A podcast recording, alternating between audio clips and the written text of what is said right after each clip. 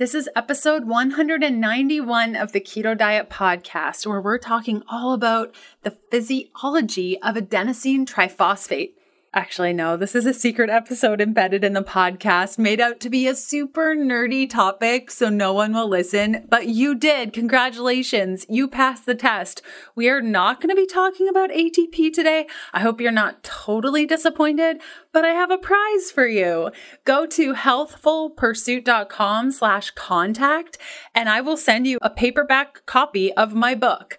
I've written the keto diet, the keto diet cookbook, keto for women, and I have a special copy just for you. All you have to do to receive your copy is go to healthfulpursuit.com slash contact Fill out that form. Let me know you were listening to episode 191 of the Keto Diet Podcast. I'll ask you for your address and I will send you a copy of the book.